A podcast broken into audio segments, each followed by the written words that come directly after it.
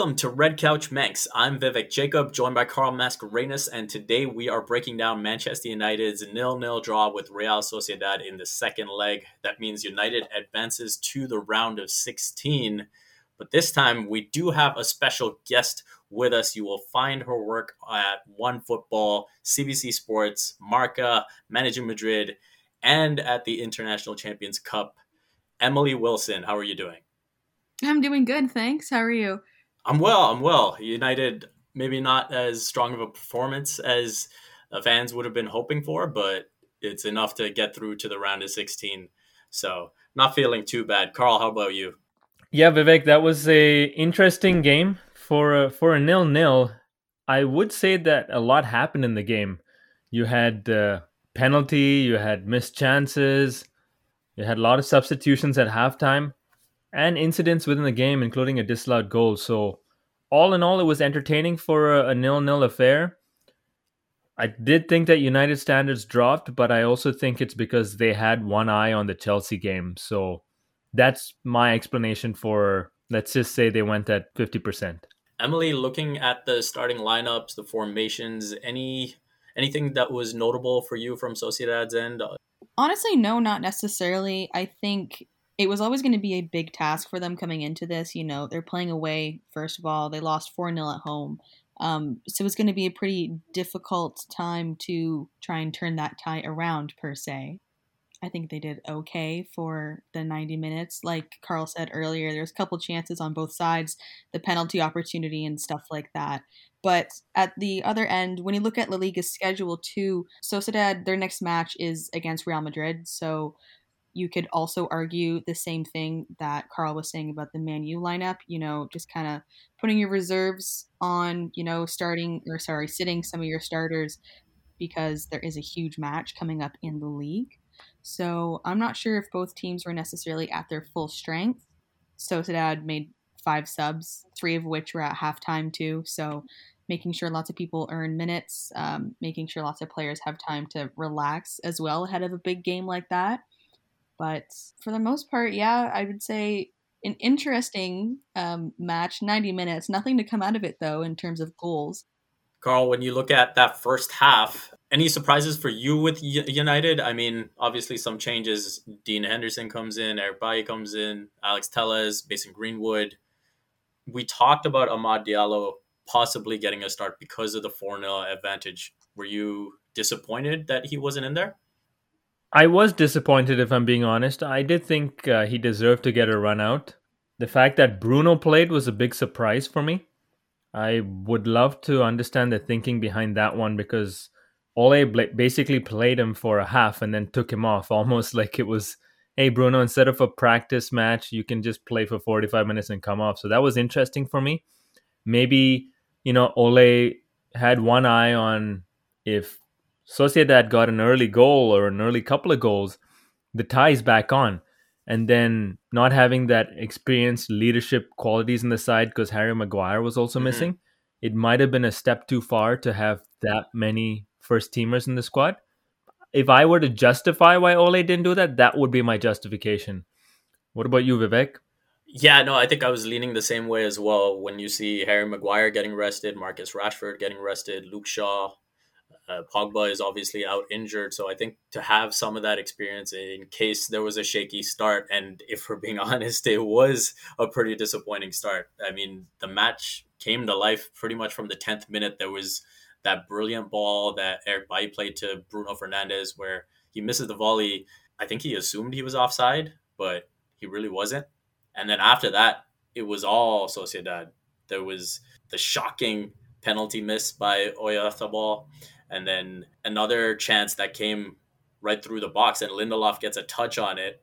Uh, there was Guevara skying an effort after Januzaj played the ball across. There was another ball that Januzaj played where Merino barely missed it. So I thought there was chance after chance for Sociedad to maybe make something of this, and they just couldn't convert. What did you make of that stretch, Emily? Yeah, it was just kind of an unfortunate and a really, really unlucky for them in the first 90 minutes. I mean, even like in the earlier part of the match when um, Dan James, I don't know exactly who he brought down in the box, but then they had the penalty opportunity. And you know, Mikel, I was looking at some of the stats and he was perfect for penalties at the club. And then that was just a horrendous take from him, I have to say. Went well, well wide. And that first goal, that first opportunity, if they could have capitalized, it really could have turned the tie around because, like we already mentioned, one more goal and it's back on, especially because United's lineup was changed so much. But just a you know, a full 90 minutes of bad luck. We also had um Sagnan also hit, you know, an attempt off the woodwork. So that could have turned it around as well. But unfortunately, just the deficit 4 0, it was too much. And I mean, people could argue was the tie over before it started. I'm not so sure because you can never count um, Sociedad out. Never do that. I can definitely say that watching La Liga all the time. They uh, bounce back really quickly. But at the same time, there just wasn't a way to capitalize and to try and five to try and find five goals away from home just was too big of a feat. Yeah, Emily, just had a couple of questions for you with regards to Sociedad. David Silva, I'd imagine, is a bona fide starter, so he was rested for today's game. Is Monreal also a starter? Could is it fair to say that this tie was given up by the Sociedad manager with regards to that Madrid game coming up? Yeah, Monreal and also Portu, um, they do play a lot. I'm not exactly sure how many starts they get, but I mean, I don't follow this. I follow this team relatively, and those are the two names that I see playing a lot. So yeah, I would just argue that it's just a huge game coming up, and it's on Monday as well. So not a lot of time. They have to get back to Spain. You know, hopefully get in a few training practices again. But um, I guess it was just a tactical decision. See who you can put out against United for the 90 minutes, and hopefully some luck falls your way. But unfortunately, it just didn't on the upside, now they have players like Monreal and Portu rested for that upcoming match against Madrid. So possibly a managerial decision. Hard to say though. And Real are dealing with well, Madrid are dealing with some serious injuries, so that rest is going to be crucial going into that fixture. Oh, absolutely. I'm a little nervous. Carl, from a United standpoint, how do you explain that first half uh, and the struggles they had in just limiting Sociedad's chances? Vivek, I think it was a case of uh, movement. I think Sociedad learned from the first leg that if they play too high aligned, they can get crucified, as you can see from the scoreline. And they definitely played a lot deeper. And we all know that when teams play deep, United have a hard time breaking them down, unless it's a Bruno on the ball who can unlock a defense you can't you don't have many options, especially with Pogba not on the not being on the field. You had Fred and Matic who are a little slower when it comes to that pass forward, and you could tell. Not to mention that uh, we had a pylon as a center forward, so there's not a lot you can do when that center forward uh, named Anthony Martial is not moving around. Yeah, Emily, I don't know how much you've watched uh, United this season, but uh, looking at this match and maybe some of the matches you've seen before, what are your impressions of Martial this season? And maybe what are your thoughts on him overall as a player? Because Carl and I have definitely soured on uh, what he's given United this season. I think the uh, pylon example was um, pretty spot on, but at the same time, um, you know, Martial for me, even just watching the game today, when he has an opportunity, it can only take like a blink of an eye, and then the ball's in the back of the net. He had a few decent chances, I'm going to call them. Just unfortunately, nothing fell his way. Me personally, I like to have a center forward or a striker, whatever they're playing, just move a lot more. It's um, frustrating when you watch a center forward, a center forward just be stagnant, um, which is kind of what we saw today from him, like you guys already mentioned. But you know, his quality is still up there. Definitely, he has been at United for a long time, and Ole clearly counts on him as well. So I think it's just a matter of time. You know, he needs that one moment. One comparison really could even be um, Olivier Giroud at Chelsea. A lot of people counted him out a few months ago, and then just a blink of an eye, and he's back to his best. So I wouldn't count Martial out at all. Um, it was just unfortunate not to see him capitalize on his opportunities today because that would have been a huge boost heading into the Chelsea match coming up. Emily, you mentioned those opportunities. Carl, there was a chance where Matic had the ball on the left side and played it across. Martial was flat footed. Uh, the defender is able to get to the ball first. There was another ball that came from the right side where if he's more instinctual, if he's anticipating the pass, he probably gets the ball first. Again, he's late on that one. And there was another one that actually puzzled me because Martial received the ball and he was in front of goal just outside the box and he just kept waiting for the wide man to spread it out when the Sociedad defenders had completely backed off him. So he had all day to shoot. That to me was the most puzzling of all the decisions that he made. Yeah, that just speaks to confidence, Vivek. I think that was purely something where if he was in the mood, he had a couple of goals under his belt, just like Dan James, for example, he's shooting that immediately.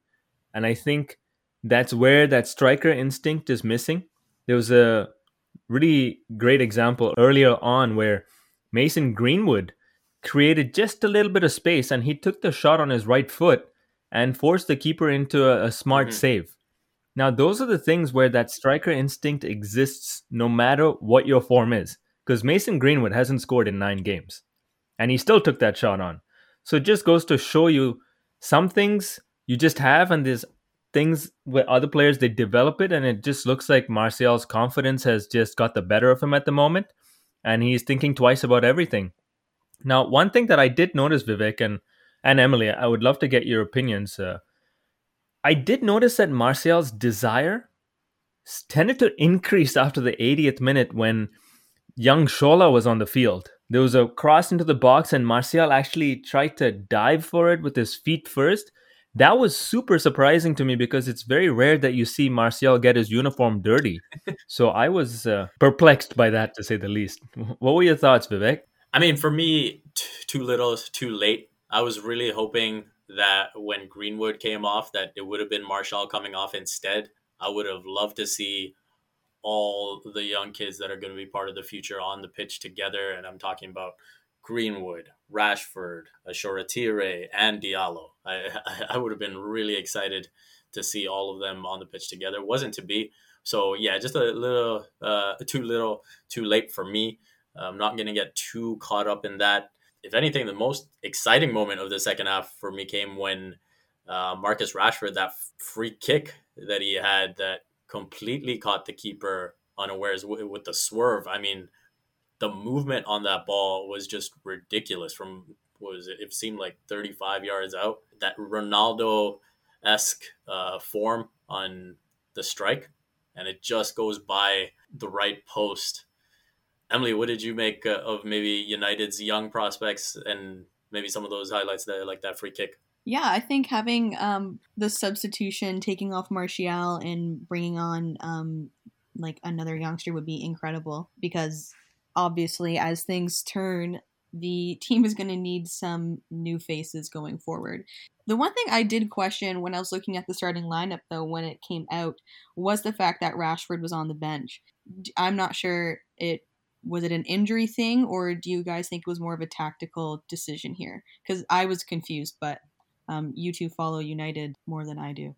Yeah, I think it was just uh, you know trying to save his legs for the Chelsea fixture and obviously just having the advantage of the 4 0 uh, first leg. So I, I, think he didn't want to play both Bruno and Rashford. So it was like, okay, I can have Bruno for one half, I can have Rashford for the other.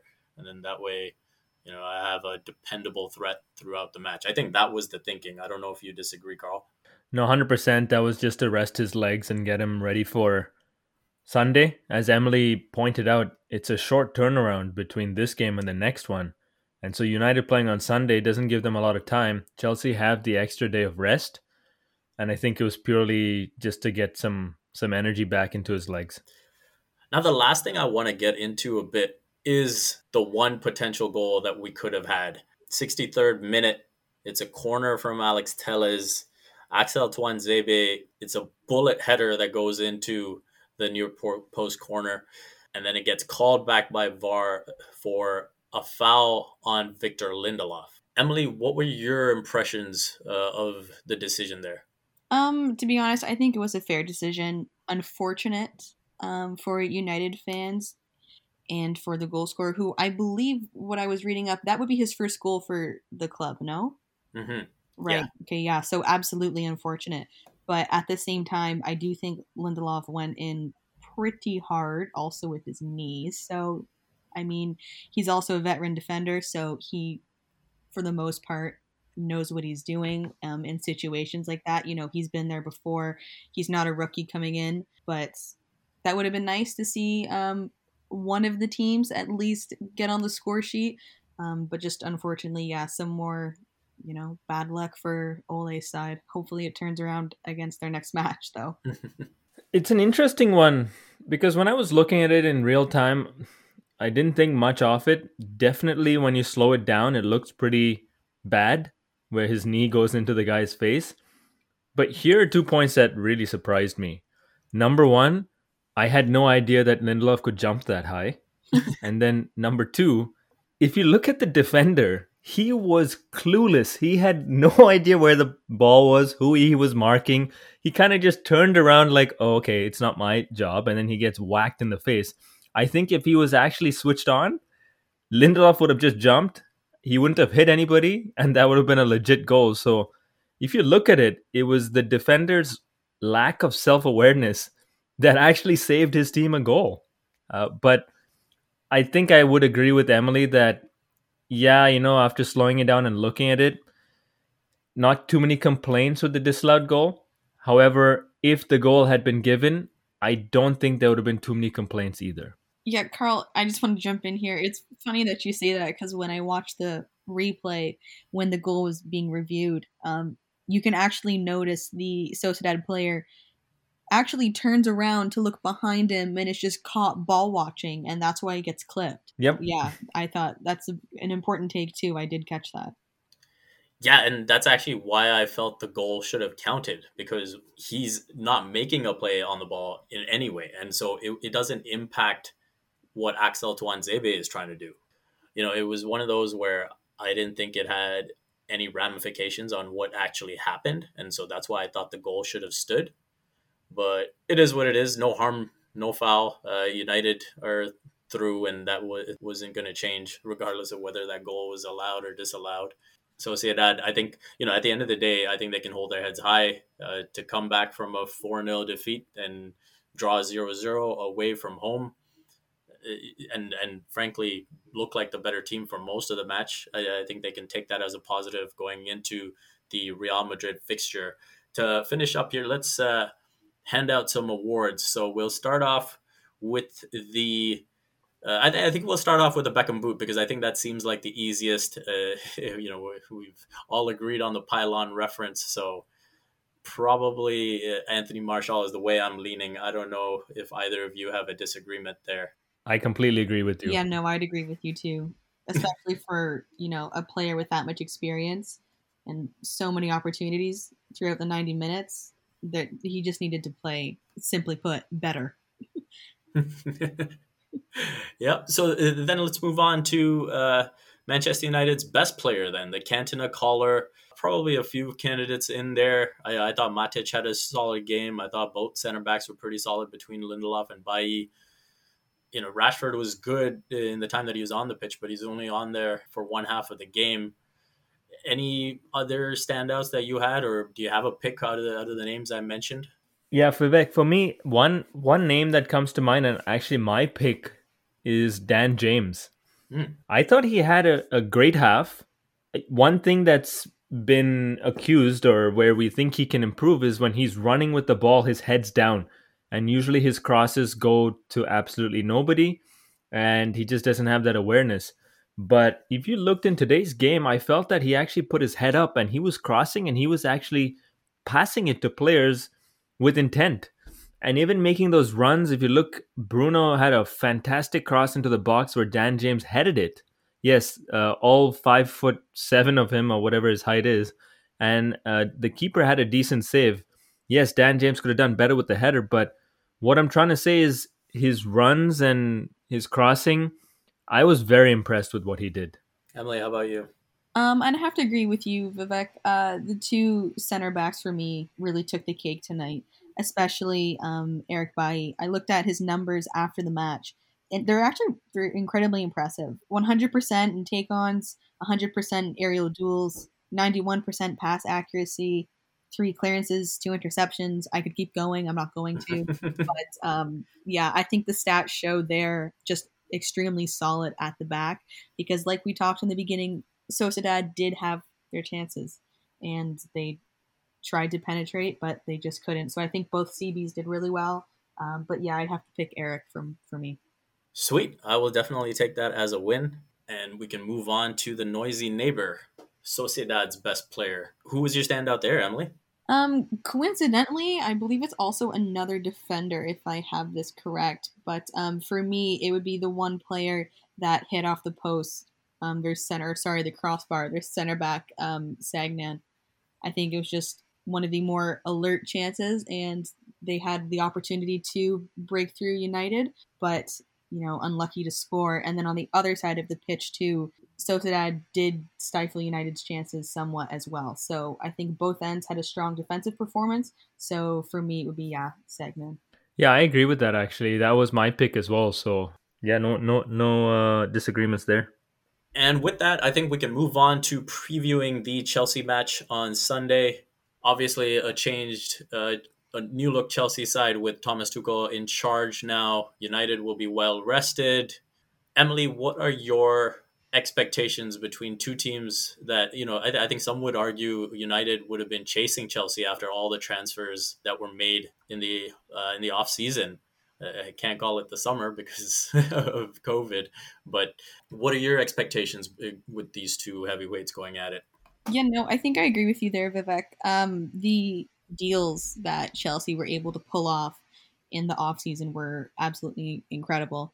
Um, you know, some of the best players coming in, Kai Havertz, um, Timo Werner, and uh, Ziyech as well. And then I think the one thing is just this United team have found ways to just get the job done. And I think a big part of it is the main man. I'm going to call him Bruno Fernandes. He's he's been absolutely incredible. I think, well, let's say I'm hoping um, that there will be some goals scored in this game because both teams do have the capability to score some beautiful pieces.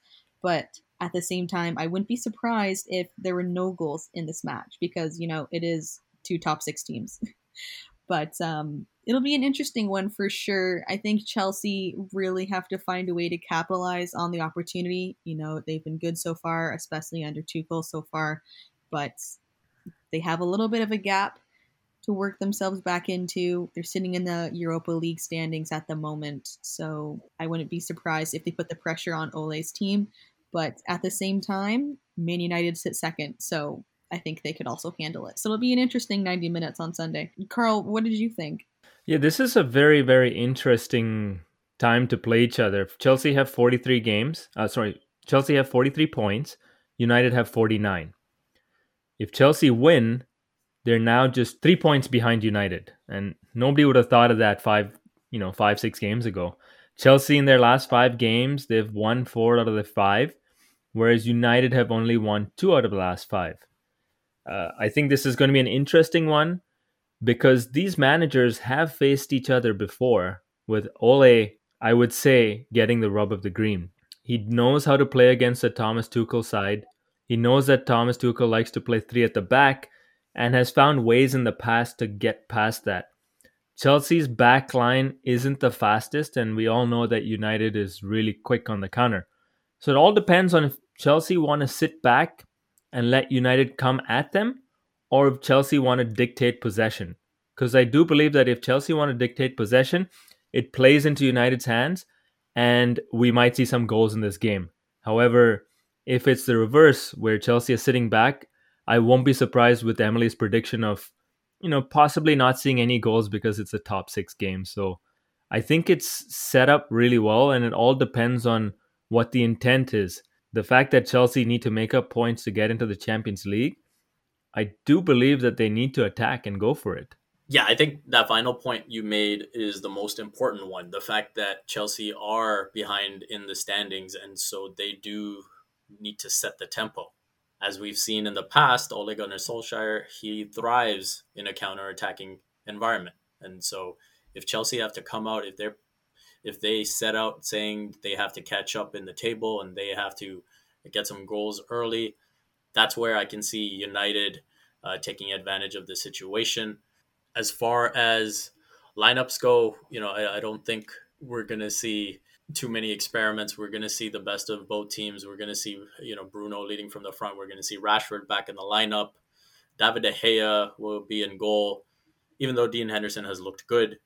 The interesting question is going to be with both Lindelof and Bailly having played and Bailly having had a really good performance, who partners Maguire in the back? Based on what you saw, Emily, and the stats that we saw, I assume you think it's Bailly that gets to partner Maguire up front? Yeah, you know, I'd like to hope so.